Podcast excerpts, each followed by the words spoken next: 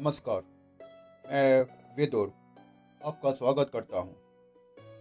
राजन, न प्राप्य वंशान्ते नष्टम नेच्छन्ति शोचितम, आपत्सु च न मोहंती नरा पंडित बुद्धया।